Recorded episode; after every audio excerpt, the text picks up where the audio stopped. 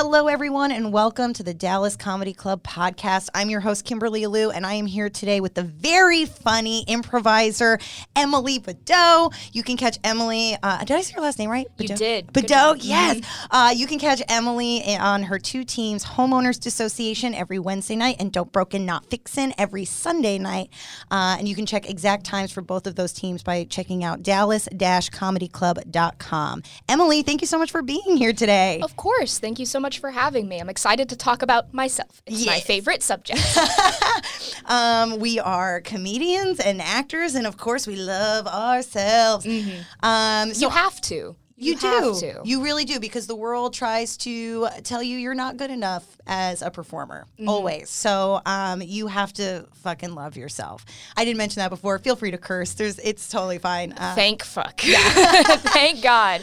Uh, so I'm really curious because I don't, as you know, everyone knows I'm very new to Dallas, especially new to this community, and I don't know anything about anybody. So I want to know all about Emily. When, what is your earliest comedic memory? So Oh, gosh. whether it was like watching your mom like slip on a banana peel, or like an SNL sketch, or an In Living Color sketch, or um, like the first YouTube video that stuck out to you. Just what, what is that memory where you're like, oh my god, I remember how funny that was. Sure. Probably way too early in my life, my dad introduced me to Monty Python's Flying Circus, Yes. which has not aged well in, in a lot of aspects. But I think that it really, like, like having those bonding moments with him over that show really sort of cemented, like, this is the flavor of comedy that I really like. Very fever dream. Mm-hmm. A lot of it comes from like a very genuinely emotional place. It's mm-hmm. not necessarily very gamey and it's mostly focused on very strange characters, Yeah. right? So that started that started things. um, and then I I remember my oh man, sorry. Oh, it's okay. Um, I, I remember my uh my cousin's now wife also introduced me to Clue, 1978 with Tim Curry Great film. incredible and that it, and it, that sort of sent me off into oh all right well uh like that kind of murder mystery very old fashioned like dry sarcasm uh, dry sense of humor and i'm repeating myself a Mm-hmm. Oh, i'm okay. so sorry Oh, stop. this is not a place to judge yourself, girl. Where's that confidence we started it with? Come on. damn i don't know um so started with that and uh, and then a lot of like and really like my dad introduced me to a lot of different things so there was monty python's flying circus homestarrunner.com which was just Yeah. this really old flash website that wasn't really like it- it, it wasn't really popular on youtube necessarily but by its own right it was just a lot of like really well crafted silly sketch comedy Yeah.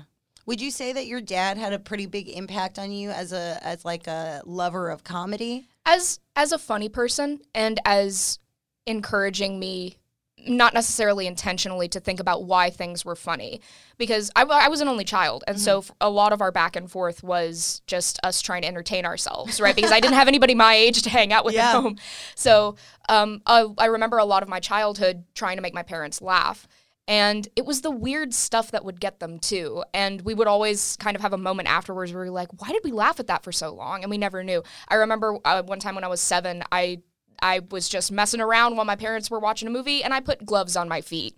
And I walked around for probably about 30 minutes. And every time they saw me, they would cry themselves almost close to tears. I wasn't even really doing anything funny. It was just like, that, Here's their silly little daughter running around with gloves on her feet. sure. I love it. yeah.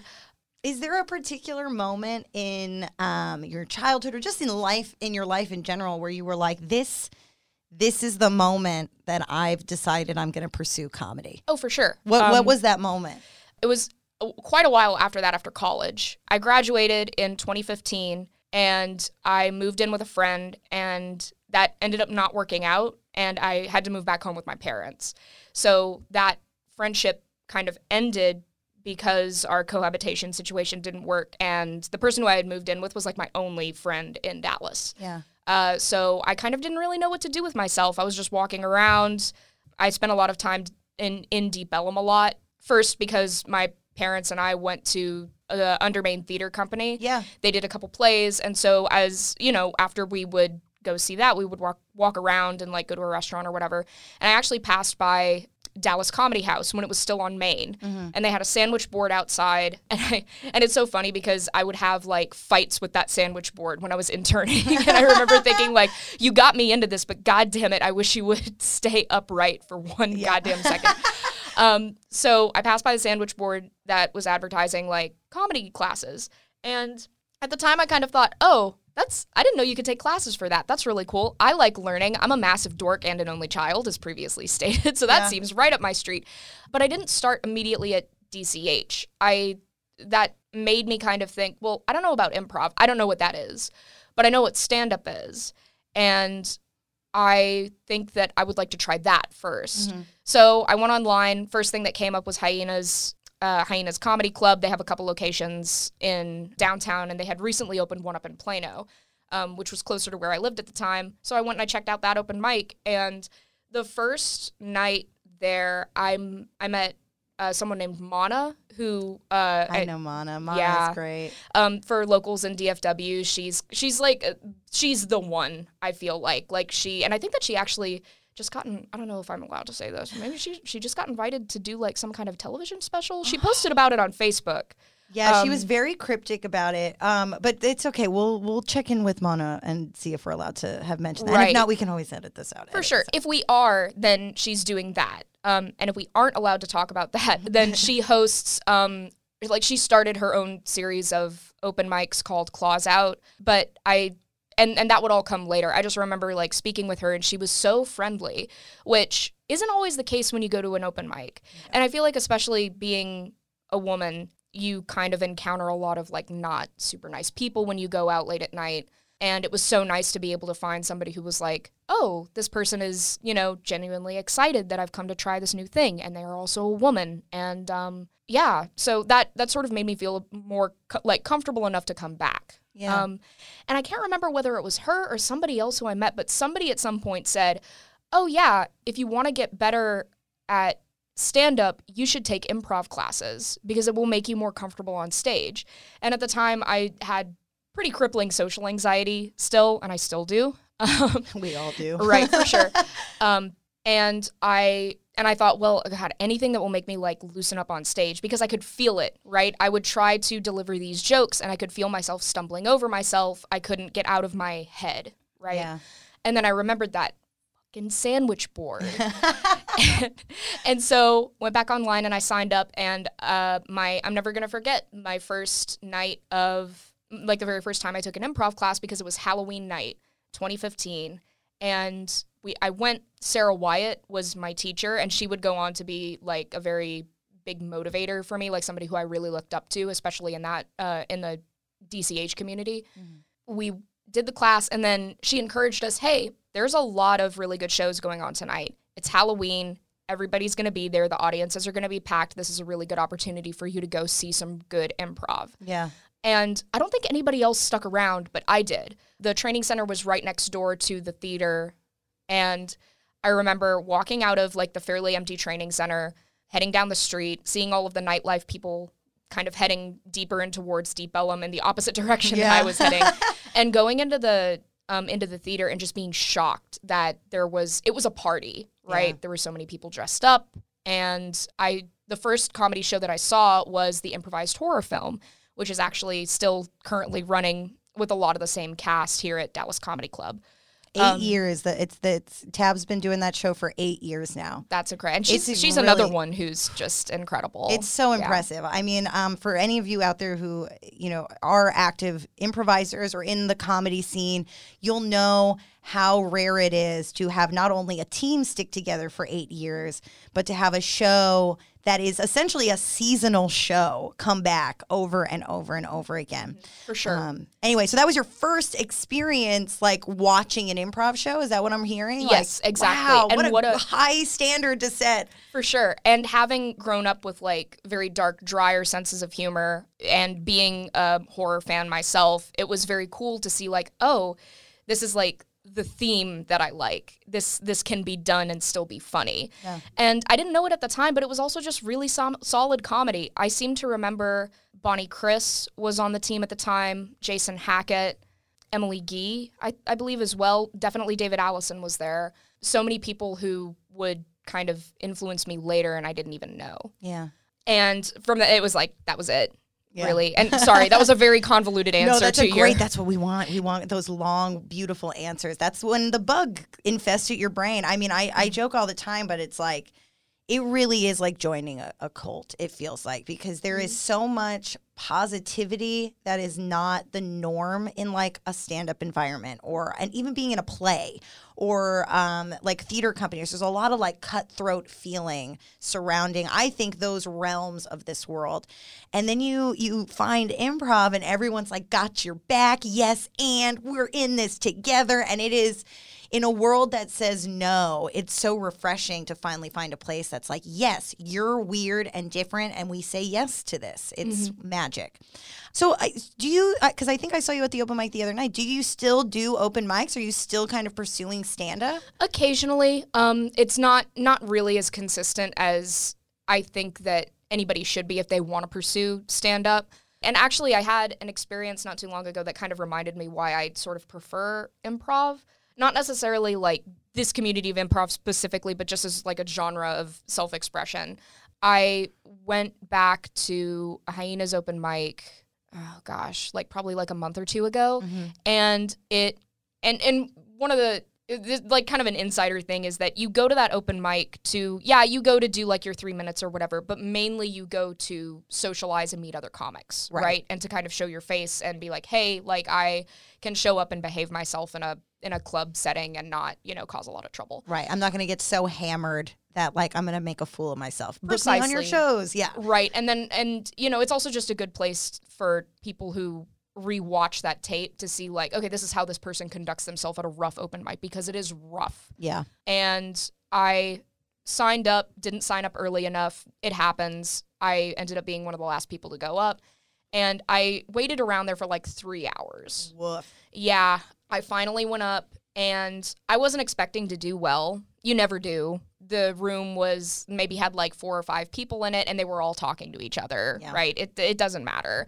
So, did my thing, didn't get any laughs. My last joke was about like it's some stupid shock joke about about how Princess Diana was stupid for not wearing a seatbelt, which is very not not my actual opinion on the situation. And but it's taken out of context, folks. All right. one hundred percent.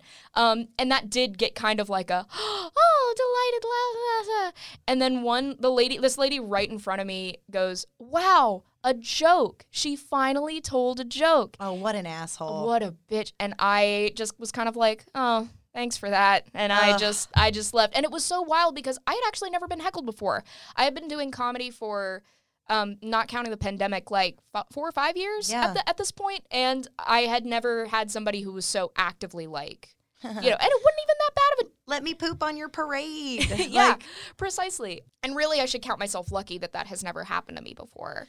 Yeah, I Um, mean, I'd uh, and you know, th- we- I don't want to turn this into like a let's let's badmouth other clubs, but I'm curious, was there any sort of repercussion for that person from the hyena staff of like, hey, you can't do that, or hey, like you got to get out of here if you're gonna behave that way? Because to me, I look at an open mic similar to a jam in that it's it's there for you to work out your material as you said, it's not going to be this like perfectly polished show.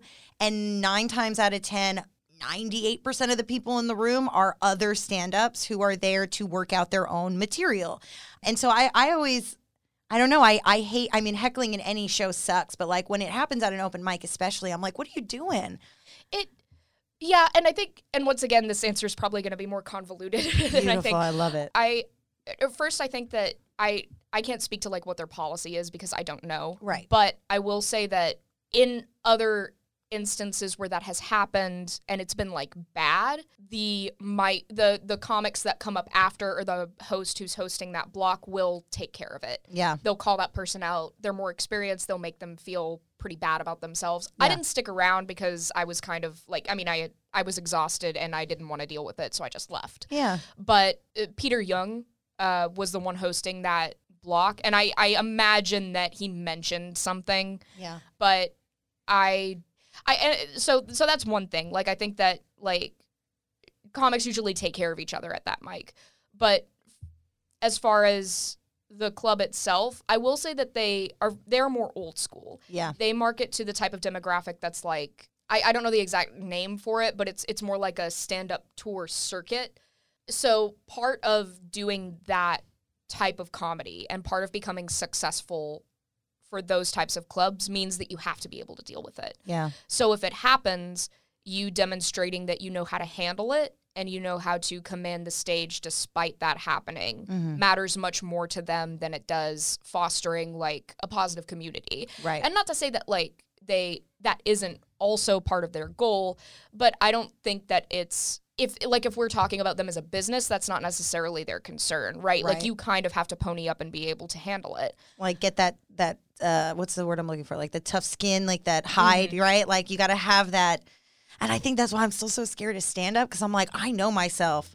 I will get into a fight with someone who tries to heckle me. And it won't be like the funny fight of like, oh, I'm going to take your thing and make you look dumb. I'm just going to get mad. See, I am afraid that I will cry. Ugh. I can't fight. I'm not. I think that might be like where the New Yorker and the Southerner kind of split off. Yep. Is that I have no. I was never like. I was never necessarily encouraged to like fight back or like stand up for myself. It was a lot of like, well, you know, just turn the other cheek, take the high road. You're Yeah. the better person, and you can't be. You really can't be the better person in that kind of situation. But at all of that to say, it's. I, I think that for improv theaters specifically, there's there's more of an incentive to discourage that type of behavior because you also you you cater to multiple types of comedy Right. right sketch is much more controlled because if it- it's it if you're watching something and you know that it's like a story being told there's a disincentive to interrupt that when it's improv a lot of it happens so fast and it's so on the fly that most of the time that won't happen you know or if it's or if it's somebody who is like engaging it's because they want to participate and it comes from a positive place even though the effect is not positive Right. but stand up is very different and i just burped into the mic so that one was for you, listeners. Um, well, because it's funny because I, I think you're right. Like, you know, when somebody knows it's scripted, they're almost better behaved. Um, and it's it's so funny because I think I and again this is just my experience with a lot of clubs in New York and now being here in, in Dallas. It's funny to see how eager a stand-up audience in Dallas is to interact with the stand-up. I have never seen so much talk back from an audience to mm. stage as I've witnessed here in Dallas. And I don't know if it's just because, you know, when you go see a, a stand up show in New York, it's a lot of other stand ups or comedians or people who are in the world and understand the world and know that this is someone who spent hours and days and months working on their material. And then you come here and it's like, I feel like they think that stand ups are improvising and that mm. they're like, they're a like they want to interact with you. And I, so often I just want to be like, have you ever watched a stand up special? There is no audience interaction. It's just wild. And it kind of brings me back around to uh, the. Um, form that homeowners association does. Uh, so homeowners association is emily's club team. They perform every wednesday night in an alternating time slot. Uh, you can again check out the website to see when they are performing next and at what time. Um, but their form is they start off with a town hall opening and then move into what's called a slacker. And the town hall opening is uh, one member of their team comes out from backstage and sort of hosts this town hall. And uh, you know they they get the audience suggestion of something that you hate or love about your neighborhood and then immediately all the lights in the room go on and the rest of the team has been planted in the audience and they stand up and do a here here here here and it's this call and uh, call and repeat or, or, or whatever that's called. And i know that when we first started rehearsing this a concern several members on the team had was like what happens if someone in the audience tries to participate in that part you know what if they're drunk? What if they think it, this is part of it that they're allowed to do it? And i'm shocked and amazed that it has not happened yet. Mm-hmm. Not a single audience member has tried to stand up or yell something at the stage. Sure. and i don't know if i don't know if that's just because we've got like I don't know. I think there's a different type of audience that comes sees an improv show than it than goes see a, a stand up show. I, I would say so yeah there's and it's also like a cultural thing too right um and i'm sure that there's again i'm sure there's somebody more educated out there who could probably explain the nuances of this but texans are really about like This is gonna be good. and this is also weird because like I've I grew up here, but I don't necessarily consider myself a Texan. Right? Why? Why is Um, that? Where? Where in Texas did you grow up? I, I grew up in Plano, Okay. which is really just suburbia. All right. Um, I went to public school in Frisco, um, which is like middle, upper middle, you know. So it's it's absolutely not like it. I don't I don't think that that I I don't know. I I, I think that people here are a lot more outspoken, but in a different way than people in the Northeast are. And of course, the caveat being, I have not I have not spent any time in the Northeast. We want Texans want to feel comfortable and they want their opinion heard. yeah. And it does not matter what the scene is, right?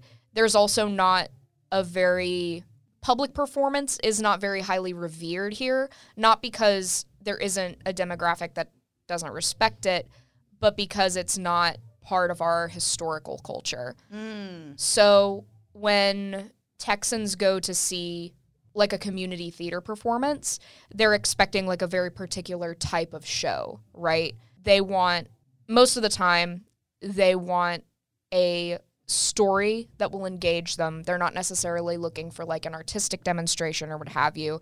They're not really looking to be shocked or intellectually stimulated and and and like that sounds so crummy. They they want to have most for most of the time like the type of people who go to those shows want a wholesome time with their family Yeah. or they want a wholesome time with their older spouse. So when they go and they are shocked by a theater show, they they don't really know like they if, if it goes outside of their expectations, they don't really know how to react to it. Yeah. So I think that part of the reason why homeowners association hasn't encountered any problems yet is because it's shocking. Like if Yeah. you see the show for the first time, you're not expecting all of these people in the audience to suddenly jump up and just be there right there. So I think that that helps us out quite a bit. With stand up, they kind of know what they're going into and there's also that very uneducated view of well i'm helping you get better or i'm i'm participating or whatever and i will and to anybody listening who still holds that opinion i would encourage you to watch um, that episode of louis where he has a very earnest conversation with a heckler louis ck is a piece of shit but he did that episode right Yeah. and i I, I wish that I could remember the title of it too. I, I think it's like episode four or five or something like that of the show Louis. I'm gonna make a note of it to look it up after the fact, so we can list it for Awesome. the yeah. wonderful and actually provide useful information Yeah, instead so of just uh, oh yeah this vague thing go yeah, look it up yeah. um but it's it has a lot of people also forget i think that performers are people too and uh, culturally i don't think that texans are really geared to remember that all the time Yeah. um in social settings like being like you know that whole thing of like oh you're new in town well i'll come make you dinner like that very stereotypical thing it happens but it has to be on terms that they expect It's so funny you say that. I, um, you know, I've lived in a lot of different places in this country. I did um, a very long time out in LA, lived in New York. I did a short stint in Chicago, and um, now in Dallas. And every time I've moved, you know, you meet people and they're like, oh, here's a great restaurant recommendation. Here's a, a great sushi spot, right? Like all that kind of stuff. Dallas was the first place I moved to where I didn't have just one, I've had several people be like, let me come over and cook for you. Why don't you come over and I'll, I'll make you dinner. Me and my my wife will will make you dinner one night. And it's like I the first couple times it happened, I was like, oh, that's so sweet. Thanks. That's and I'm like, oh, that it's gonna be forgotten. And that was just to like make me feel welcome. But like those same people keep bringing it up, and it's like, oh wow, they're serious. They're like they want me to feel welcome here. 100% Um, and that is definitely not something that you encounter in Chicago or, or LA or New York. People are very nice in all of those places, but there's not this like warmth of, oh, you're new. Let me take care of you. Um, and I, that is a very lovely part of Dallas, and I'm enjoying. Of like, oh man, I feel very a part of a community, and I've only been here for like two months. So glad. yeah, I'm curious to know what like if you have a particular moment on stage or in, in a classroom where like when you're having a bad day you revisit the joy of that scene like that that moment favorite moment in in class or on stage where you're like god I- that that set may have sucked, but like I still remember that scene I did with so and so, and that's what gets me through it when I'm having a bad day. What what is sure. that? It's actually it's a negative moment Oh, that spurs okay. me on, and I don't remember this gentleman's name. So, and I wouldn't say it if I did. But at a jam at Dallas Comedy House, God, I want to say that this was like 2017 Mm-hmm. or something. So I I knew what I was doing, but I wasn't. I, I was still encountering new experiences every time I performed. We were at a jam and it was pretty late, and the room was packed and it was all like most of it was comedians. Um, I would say that there were like one or two like muggles that had come in off the street. That's oh yeah, I forgot. That's what we call um uh, Normies. normies or people who don't don't do uh have not done improv before. There were a couple muggles. There were like a few students and stuff who hadn't performed yet there, but mostly it was like seasoned performers, which is which was unusual for a jam. And I stepped out, me and my scene partner initiated th- th- something to do with like me being a mom and talking to my child, right? And the child brought up that like, oh, you and dad have been having problems and it really worries me and like here I am all primed and ready to like, you know, just do this positive emotional mom thing. And my scene partner got tapped out by this gentleman um, who they got tapped out. He pulled up a chair and then he space worked his erect penis and looked at me. And I just kind of waited for him and he said, uh, honey, I really don't know if I want to have sex tonight. and, and I said, oh, thank God, neither do I. And I turned around and I left him on It's stage with his dick in his hand. Mm-hmm. Oh my god, it's the best way to handle that. I mean, for every young improviser out there, you are going to have a moment where male, female, non-binary, I don't care like what gender uh, you identify as, like you will have a moment with someone on stage where they are going to make you feel so uncomfortable Mm-hmm. like that. And I feel like the way you handle that moment is it's perfect because you're not telling him he's a bad person for doing that move but what you are saying is, is i'm not going to engage in this so have fun with your imaginary dick in your hand precisely and it's it's not and it's so wild because that's not yes and right? That's yes anding yourself. Yep. And i remember thinking back on that and i remember like hearing the the delight from people who had been doing improv for a while. And i remember thinking i'm so proud of myself for being able to give myself the power to handle it in a funny way while also respecting myself yeah i would argue you yes ended the fuck out of that move. I mean he was like i don't want to have sex. And you were like yes and neither do i.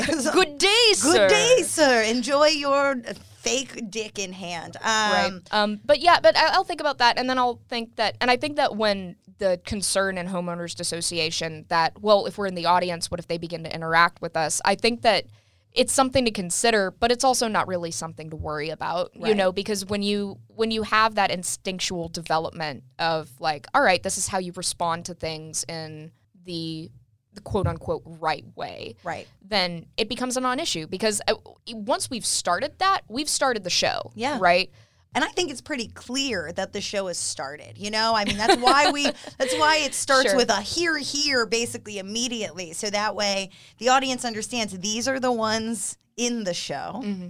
and you're the ones not. Right Um, okay, so we're gonna we're gonna hard shift now into some really fun, goofy questions. Ooh, the okay, goofy, yeah. goofy section. Um, so I want to know if you could insert yourself into any movie or TV show in history, which would it be? And this is not like you're gonna be like, like instead of a Steve Carell playing uh, Michael Scott, you get to play Michael Scott. It's like you would just be another character in The Office. So Ooh, like, what okay. sh- what show or movie would you be like? That's that's the one. I just wish I had been a part of that Oh world. gosh. Does it have to be a comedy? No, not at all. No, no, no. Okay. Are you gonna say Twin Peaks? No, you know, Twin Peaks has been on my list to watch for so long. Highly and every- recommend. dude, everybody tells me that it's up my street and I just haven't haven't gotten to it. Let me think for a second. Yeah. I know. Uh, for me, it's like Seinfeld is up there. Thirty Rock is up there for me personally, um, because those are just two shows that I will revisit over and over and over again. Um probably man, I hate to say like I hate to say Clue again, but honestly, probably Clue because or Clue or Knives Out Oh, or yeah. or a type of a type of universe where there's like a who done it to be solved and there are very rich characters. Yeah. A lot of my I, I didn't figure this out until like two or three years into actually doing improv, but a lot of what I do well involves character work. Yeah. If I can find a character, and it doesn't even have to be a funny character, if I can find somebody with a unique perspective and a unique desire, then I will be able to do whatever in the like the, the scene at that point doesn't matter, right? Because Yeah. it's it's really just like these two people having a dialogue. Yeah. And I mean that's the thing that I you know, I feel like eludes so many early improvisers is they're trying to they're trying to be funny. They're trying to be weird. And instead it's just like just be a human being and focus on that relationship right there in that moment and oh everything you need is right in front of you. For sure. Uh, probably like, uh, I, I guess my secondary answer to that question would be doing voice acting in some kind of like yeah. cartoon or something. Like, honestly, I would love to be a gargoyle in Gargoyles. Oh my god. I would love to do that. I don't know what kind of character I would play. I don't know uh, whether I would just have a one episode run or not. I don't care. I just want that to happen. that's that's feasible. You could start doing voice work in Dallas, man. she is. I have. Well, I've only done I've only done it like once for uh, and I actually don't know the status of the release yet because it kind of got lost in the pandemic sauce. It's I, I believe the name of it is Laughing Under the Clouds Gaiden. Okay. Is the name of it. It's an anime and I played uh, Ninja Woman number 3 Hell yes. and Kidnapped Girl. Oh, amazing! You had two roles. I did, and I think that I think that he also had me do like some little kid in the background, Awesome. like like for ambient noise or something. But uh, but yeah, that was that was a really cool experience. I would love to do it again. If anybody, Wink, you know, wink, wink, wink, nudge, nudge. I feel like um, improvisers in general are like the perfect voice actors, um, and they gravitate towards it because you know if you're an actor, you are limited to your type. Um, when you audition and you go out for roles, you'll find that you go out for very similar things over and over and over again because you look a certain way, and that's how TV and movies work. It's a bummer, but it's like you get sent out for your type.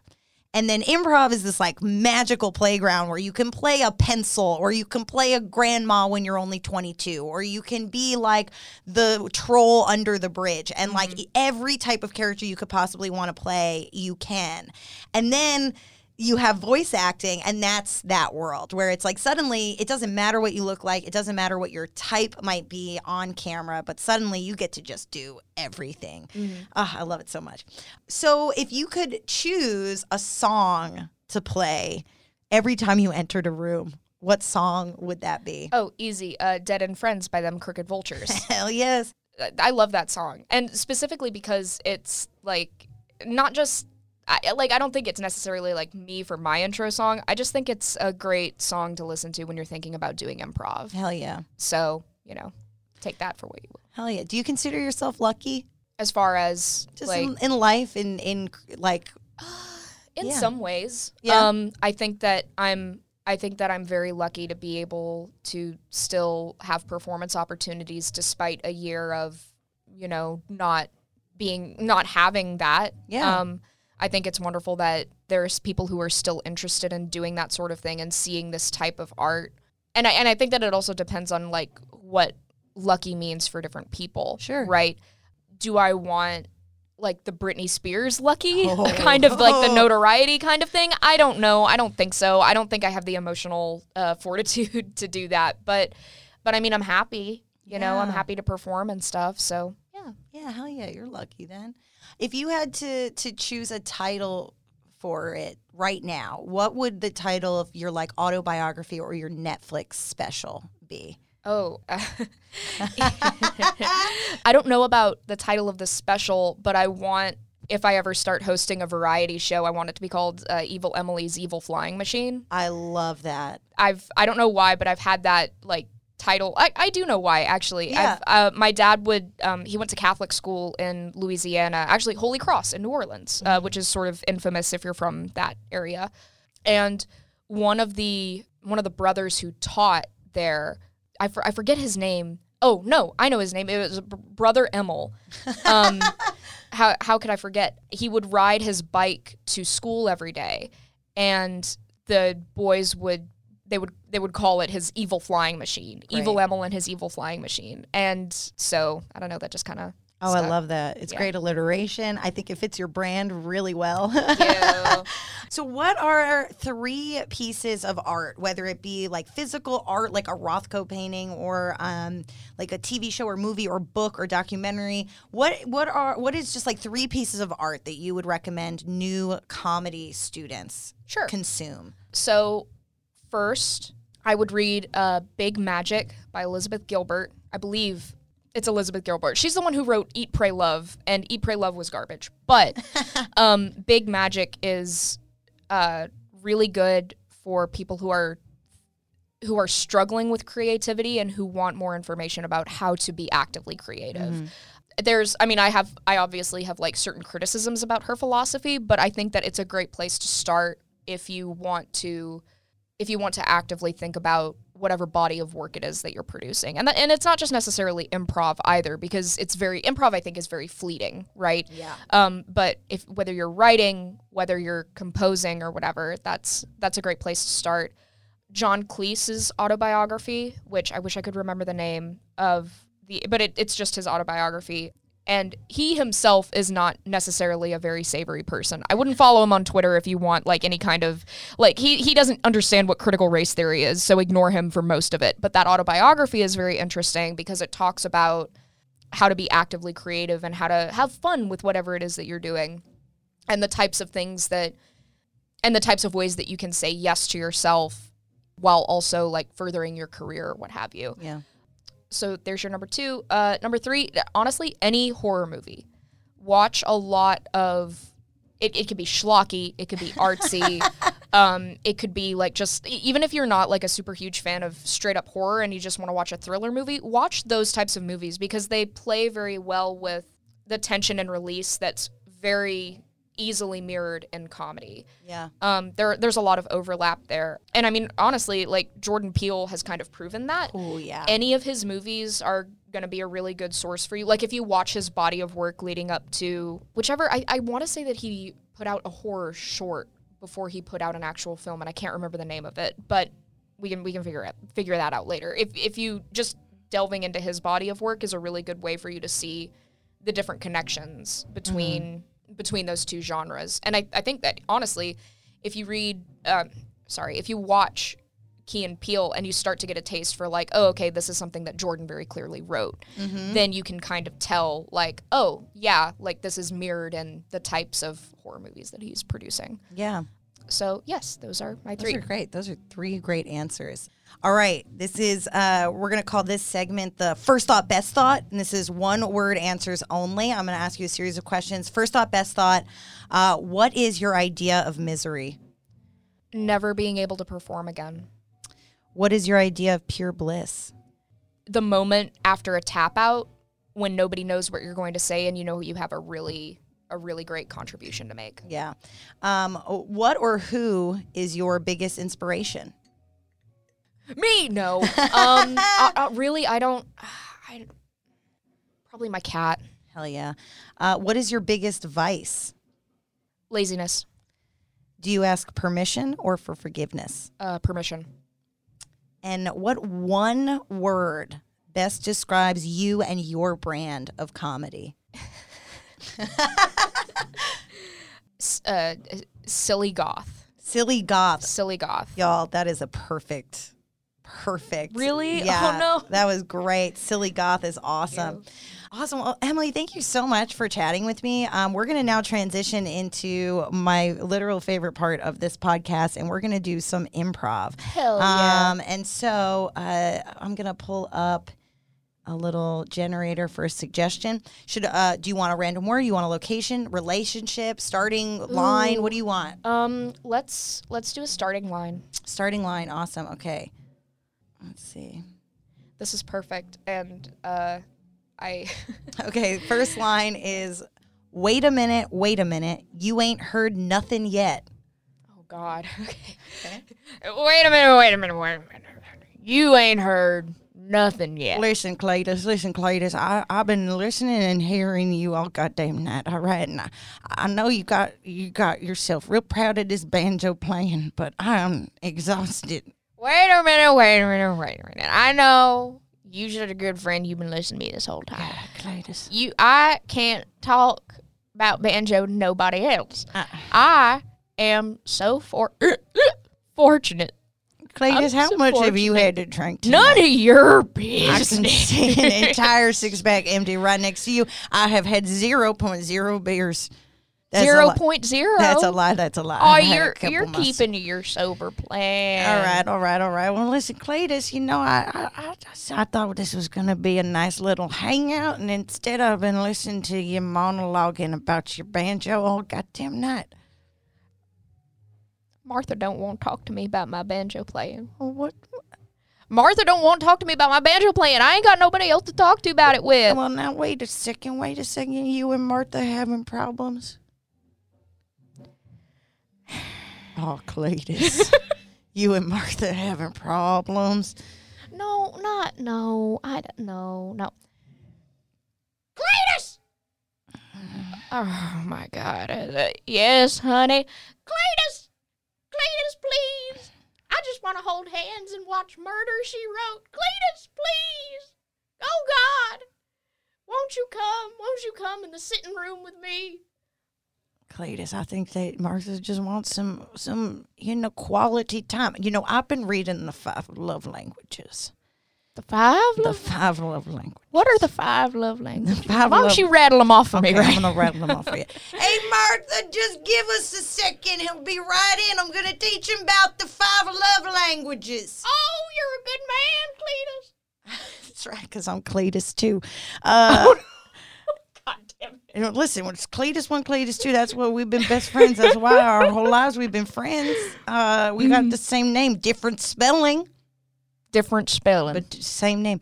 Five love languages. You got quality time. mm. You got access service. Mm-hmm. You got s- something about touching each other. Uh, I think it's like um uh I don't remember. It's something about touching each other. And then that's three. And number four is number four is dogs. And then number five is uh, is uh ca- caring for the elderly. Those are Oh. the five love languages. And it sounds like she's just looking for some quality time. You know, I do love my elderly women. I know you do. I know Mar- Martha is 17 years older than you. I know. it was it was first sight. I know the two of you, you locked eyes across that geriatric ward, and it was like fireworks going off left and right. Fireworks going off, and she really she, she it, it it it helps that that demographic does have an appreciation for American folk music. That's right. That's right. They do. They do. They do. They do, they do, they do. Well, look, you sound like a goddamn expert. I've listen. I've been reading this book for a whole three days. All right. Whole three days. That's what I'm saying. It took. It's taken a lot of mental space. man. Well, I appreciate you sharing your knowledge with me. Cletus, you got to take care of that woman. She's taking care of you. You know. She, y'all can't see me nodding, but I'm nodding. I, I It's a good nod. that. It's a good nod. Thank you. You know. I got a lot of work to do on myself. Yeah, well, let's let's name a couple things. I think you got to burn that banjo. okay, Cletus, Cletus, put down the knife. I understand that that is it's offensive to hear, but the banjo is getting in the way. Of Cletus too. The Nazis burned books. The, you okay, know. all right, Cletus. The well, Nazis burned books and they burned art, and I know that you are not of that ilk. God damn it, Cletus. Honey, you're right. You're right. You're right. I'm just trying to make an extreme choice here to save about- your marriage. What about what if what if I what if what if what if you just put it up? What if you just hang it up once in a while? Just sitting on the porch with it in your lap all goddamn day. See, Clay, Cletus one. That sounds like a pretty good. That sounds like a pretty fair deal. Martha, I don't eavesdropping, please. Now it's okay, Martha. I like it when you eavesdrop. You got the voice of an angel. Look. All right. Well, fine. What what, what if I did put it up? I got to per I mhm. All right, fine. Put it Put up. Put it up. Just put it up. All right, that's step number 1. That's step number one. You put it up, and you know what step number two is? You go inside. You hold the lady's hand, and you watch goddamn murder she wrote. Why are you laughing at me, Cletus? One, listen, I'm trying to save your goddamn marriage. All right. Uh, that thank you. I appreciate you. I appreciate you. I, it's just you know when a man is confronted with doing something that he ain't never done before, sometimes you can't do nothing but laugh. That's true. You get scared. You get self conscious. You do. Your ego's a little bruised. I can see it from here.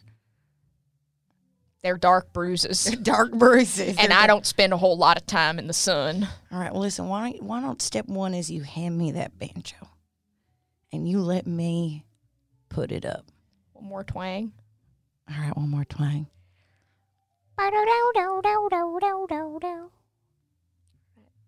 Bye, Virginia. and that's our set. Oh my gosh, Emily, thank you so much. That was so weird and wonderful. Um. I love Cletus one and Cletus two. Uh, How how is Cletus two spelled? I must know. well, how is, it- Cletus one spelled? I imagine that it is spelled C L E T U S. See, and I was I was picturing uh, C L E E T A S. Cletus. Cletus. Cletus. Um, thank you so much again Thank you for having me. Oh my gosh, today was wonderful and the hour flew by. Um, is there anything that you'd like to plug or em- encourage people to check out? Mostly like how can people find more about you? Social media or a website or anything like that? Sure, sure. Um, I'm never going to be famous because I don't operate social media regularly, but um, my Instagram is Evil Flying Machine, and uh, you can. uh, You can see me performing on stage with Don't Broken Not Fixin' every Sunday evening and with Homeowners Association every Wednesday evening. And hopefully in the future, I will also be doing some short form stuff, which is a whole other topic that I would love to talk about sometime. Oh, we'll bring you back for a whole short form. We'll do we'll do short form games. Oh heck yeah, heck yeah, heck yeah. This is just episode one of many. You Damn. know? All right. All right. Awesome. Emily, thank you again. Um, to all of our listeners out there, thank you so much for tuning in. Um, as Emily said, you can check out her two teams, Don't Broken Not Fixin' and Homeowners Association, and you can go to the website dallas-comedyclub.com for our current calendar and when those shows are. Um, that's it. Thanks, folks. Stay safe out there. Whoop.